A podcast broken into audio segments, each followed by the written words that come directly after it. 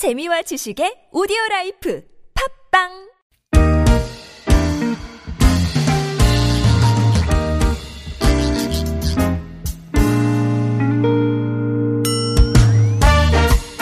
서울 속으로 2부 시작됐습니다. 수요일은 주택 전월세 상담과 청소년 자녀 상담 번갈아서 진행합니다. 오늘 서울시 전월세 보증금 지원센터 남가영 상담위원과 함께 주택 전월세 상담으로 진행하겠습니다.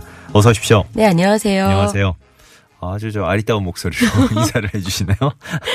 10월의 마지막 날입니다. 네. 오늘 좋은 계획이 있으십니까? 전혀 없습니다. 네, 고맙습니다. 네. 깔끔하고 좋네요. 네.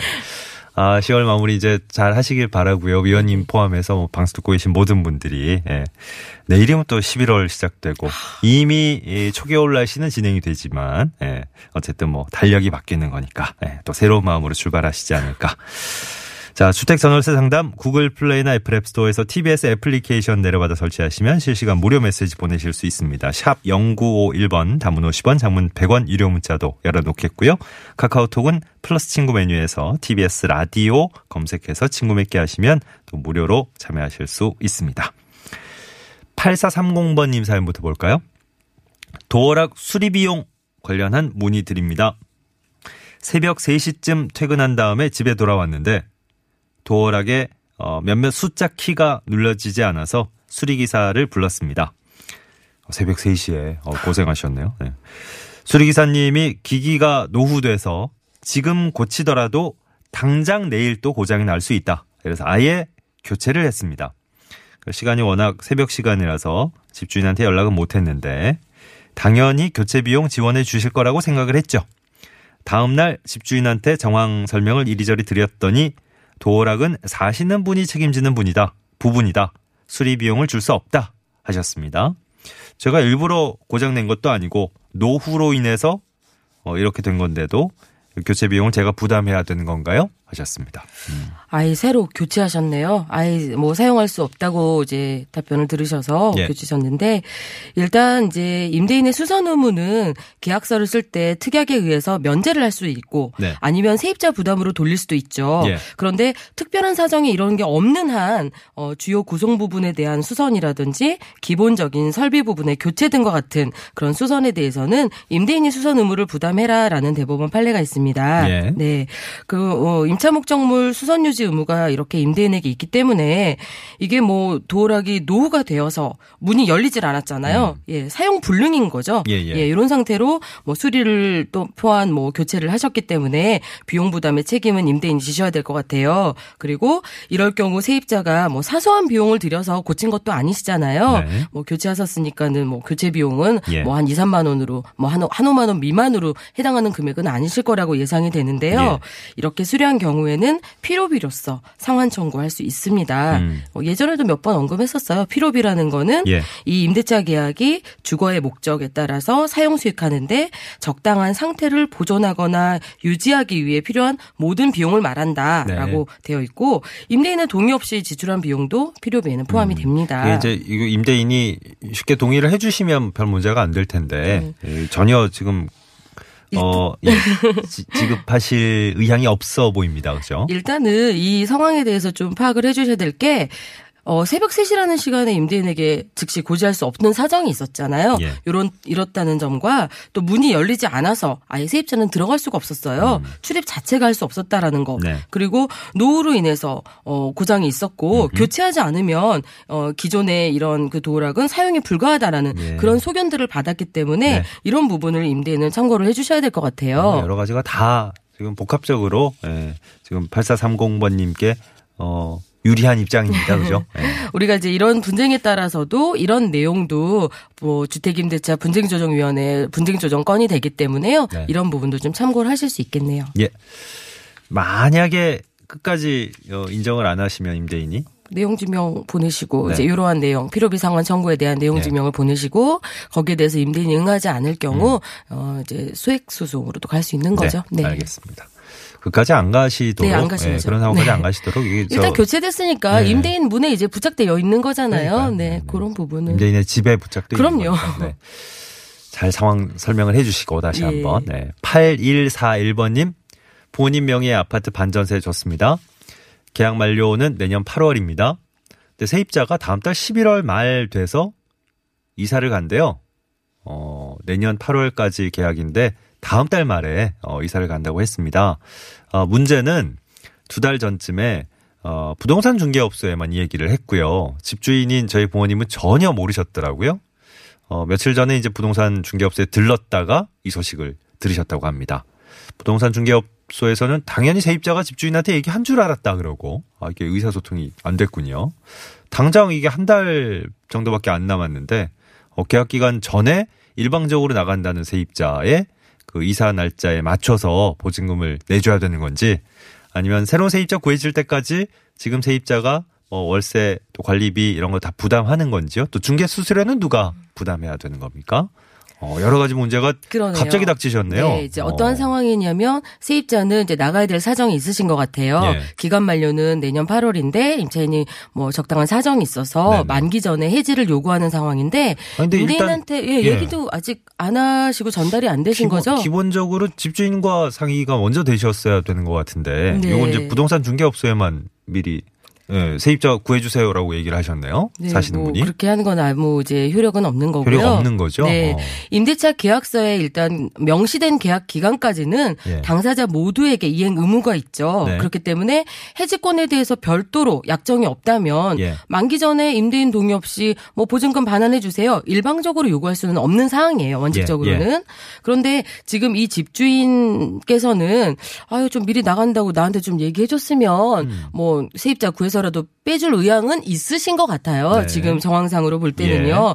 그런데 이제 여러 가지가 걱정되는 게 당장에 세입자가 구해질지 또 기간이 얼마나 소요가 될지 그러니까. 그때또 아파트라고 한다면은 기본적인 관리비라든지 또 이제 월- 반전세니까 월세잖아요. 이걸 내가 제대로 받을 수 있는지 이런 부분이 좀 염려가 되시는 건데 예. 일단 어 중개 수수료부터 먼저 정리를 하자면 대부분 이제 상식으로 생각을 하시죠. 이렇게 만기 전에 나갈 때는 세입자가 당연히 내겠지 라고 네. 마음속으로 많이들 생각을 하세요. 네. 하지만 이러한 생각은 겉으로 표시를 하셔야 됩니다. 네. 그렇기 때문에 일단은 지금이라도 이 세입자가 나가야 되는 상- 상황을 아셨어요. 예. 그럼 직접 연락을 하셔서 어 일단은 계약 기간의 만기가 내년이기 때문에 음. 어 저희가 보증금을 지금 당장 반환할 수는 없고 다른 세입자가 들어오면 어 만기 전이라도 보증금을 반환하겠다. 예. 하지만 어 새로운 세입자가 계약을 하게 되는 거는 이쪽에서 나간다는 임차인의 사정에 의해서 새로운 계약이 되는 것이니 어 여기서 발생하는 집주인이 내야 할 이 중개 수수료에 대한 부담을 나가시는 분이 어 할 거냐라고 해서 거기에는 확답을 받아두세요. 네. 예, 그렇게 해서 이쪽에서 어 하겠다. 라고 한다 그러면은 이 집주인이 내야 될 중개 수수료는 나가시는 분이 낼 것이고요. 예. 새로운 세입자가 들어오면 지금 뭐 집을 내놓는다 하더라도 지금 뭐 한 달이 걸릴지 사실 두 달이 걸릴지 뭐, 뭐 웬만하면은 서로 협조해서 잘 빨리 빼주시면 좋겠죠. 이분의 예. 날짜에 맞춰서. 네. 하지만 그거는 집주인도 뭐 확실하게 확답을 할 수 있는 없는 상황이기 때문에 예. 거기에 대해서 어 일단은 최대한 협조는 하겠다. 음. 예, 이렇게 하시면 되겠네요. 두 달 전에 이런 얘기를 하셨으면 뭐 아, 지금쯤 또 나갔을 수도 그러니까요. 있죠. 네네. 예, 예. 집주인과 상의를 먼저 하셨으면 또 일이 수월하게 풀릴 수 있었을 것 같은데 임대인의 입장에서 그러니까 다음 달 말에 반드시 보증금을 반환해야 돼될 반환할 의무는 의무는. 없는 거죠. 네, 네. 맞습니다. 주호님이요. 아파트 재계약할 때 부동산 중개업소에 어, 중개 수수료를 내야 됩니까? 어, 이번에 보증금이 한 천만 원 정도 올랐던데요. 하셨네요. 어. 네, 그러니까 아파트 재계약을 네. 하고 싶으신데 이때 부동산 중개업소에 어떻게 뭐 수수료 지급 같은 거 어떻게 해야 되나 궁금해하셨네요. 일단 이제 여러 가지 방법이 있는데 예. 일단 질문하시는 게 재계약을 할 때, 예. 즉 재계약서를 작성할 때도 부동산 중개업자에게 중개 의뢰를 하시겠다라고 한다면 그거는 중개 의뢰를 하는 거기 때문에 음. 예. 중개 수수료가 발생을 하는 거죠. 예. 내가 의뢰를 한 부분이니까요. 임대인의 입장에서 네, 네네. 그렇죠. 예, 임대인인지 임차인인지 잘그 천만 모르겠지만 원 정도 올렸다고 네. 하시는 거 보니까 아마 임대인 증액에 대한 입장이시겠죠. 예, 예, 증액에 대한 계약서를 쓰시는 건데요. 음, 일단 재계약에 대해서 중개 수수료는 이렇게 한다라는 조항은 없어요. 네. 그렇기 때문에 내가 의뢰를 한다 그러면은 뭐 천만 원 증액에 대한 그 거래 금액으로만 계약서를 작성할 수도 있고 음. 예. 총 금액에 대해서 작성을 하게 되면은 그 자체가 또 거래 금액이 될 수도 있고요. 예. 또뭐 당사자 간에 계약서를 쓰실 수도 있고요. 뭐 여러 가지 방법이 있으니까요. 부동산 네. 중개업소를 통한다면 그 중개업소. 수수료는 발생하시는 거죠, 네. 당연히. 네. 운영하시는 분과 이제 협의를 하실 네, 때 그렇죠. 구체적으로 네. 딱 얼마다 정해진 건 없다는 없습니다. 말씀이시죠. 네네. 예. 7649번님 계약 만료일이 2019년 7월 10일입니다. 어, 내년 7월 10일 도중에 집을 빼고 싶었는데 한 달 가까이 세입자가 구해지지 않아서 그냥 그대로 기존 계약을 유지하고 있습니다. 음. 아까 네. 봤던 사연과 네네, 조금 비슷한 이제 예. 비슷한 사연인데 네네. 이제 세입자 입장에서 예. 음.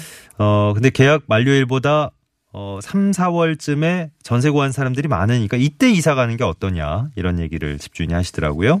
그러면서 어 3, 4월 중에 세입자가 만약에 구해지면 부동산 중개 수수료를 절반씩 부담하자고 합니다. 어, 오늘 저 부동산 중개 수수료에 대한 문의가 네, 마찬가지죠. 집중되네요. 네. 네, 이게 좀 부당한 요구 아닌가 이런 느낌으로 질문을 하셨습니다. 뭐 부당한 요구라고 생각하시면 응하지 않으시면 되는 거죠. 일단은 이것도 협의 사항인 예, 거예요. 내년 네. 뭐 7월이니까요. 뭐 중개 수수료까지 부담하면서 절반을 부담하면서 3, 4월에 빼느니 그냥 저는 만기까지 뭐 만기 때 뭐 중개 수수료에 대한 부담 없이 예. 그냥 보증금 반환 받겠다. 그때 네. 종료하겠다. 뭐 이렇게 하시면 되는 거니까요. 네. 어디까지나 만기 전에 뭐 수수료라든지 이런 부담에 대한 거는 합의해지 조건이기 때문에 음. 거기에 응하느냐, 응하지 않아서 그냥 만기까지 계약이 이어지느냐 이렇게 생각하시면 될 것 같아요. 7649번님 같은 경우에도 기존에 있- 있던 어 저 계약 기간 다 사실은 어 지키고 싶은 마음은 없으셨는데 지금 뭐 세입자가 잘 안 구해져서 그냥 계셨던 거 아니에요. 그러니까 일찍 나가면 좋다 싶으신 상황이라면 집주인과 이제 협의를 잘 하셔야 되는 거죠. 네. 반반 조건을 얘기하셨는데 여기 응할 건가 아닐 건가. 예. 7699번님. 지방에서 서울에 올라와 쉐어하우스 알아보고 있습니다. 일반 전세 계약과 같은 것 같으면서도 좀 다른 것 같아요. 어, 같은 듯 다르다 느끼셨네요. 어떤 점을 주의해야 될까요?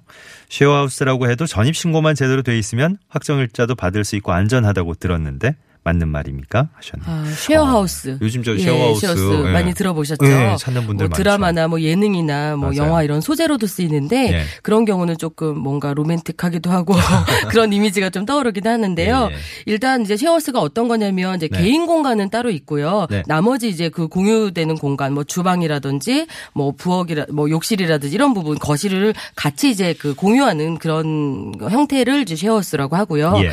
뭐 1인 가구가 많이 증가했기 때문에 이런 또 새로운 주거 형태가 나오는 것 같아요. 네. 그런데 어 뭐 아주 다양하게 뭐 유의사항이 있을 수도 있지만 간단하게 먼저 몇 가지만 말씀드린다면 예. 계약 형태는 일단 임대차 계약인 거예요. 네. 네. 이 주택을 이제 빌려서 사용하는 거니까. 그런데 계약을 할 때는 어, 이 계약의 당사자가 반드시 소유자인지, 음. 즉 임대할 권한이 있는 임대인인지를 먼저 확인하셔야 돼요. 음. 그래서 만약에 이 주거의 일부분이라도 내가 주거의 형태로 임대차 계약을 작성을 한다면 예. 주택임대차 보호법상 내가 임 차인이기 때문에 예. 보호는 받을 수 있는 부분인데요. 네. 어, 예를 들어서 어. 어, 임대차 계약이 이미 존재한 예. 임차인이 뭐 임대인의 동의 없이 전대의 형태로 만약에 어 새로운 세입자를 구한다든지 어, 네. 예, 본인이 임차인인데 예, 예. 왜 임대인 동의 없이 그런 경우는 전대차 계약은 주택임대차 보호법상에 적용이 안 돼요. 예. 그렇기 때문에 전입은 뭐 어떻게 신고는 한다 하더라도 네. 확정일자라든지 뭐 우선 변제권이라든지 대항력이라든지 일체 해당이 안 되기 때문에 음.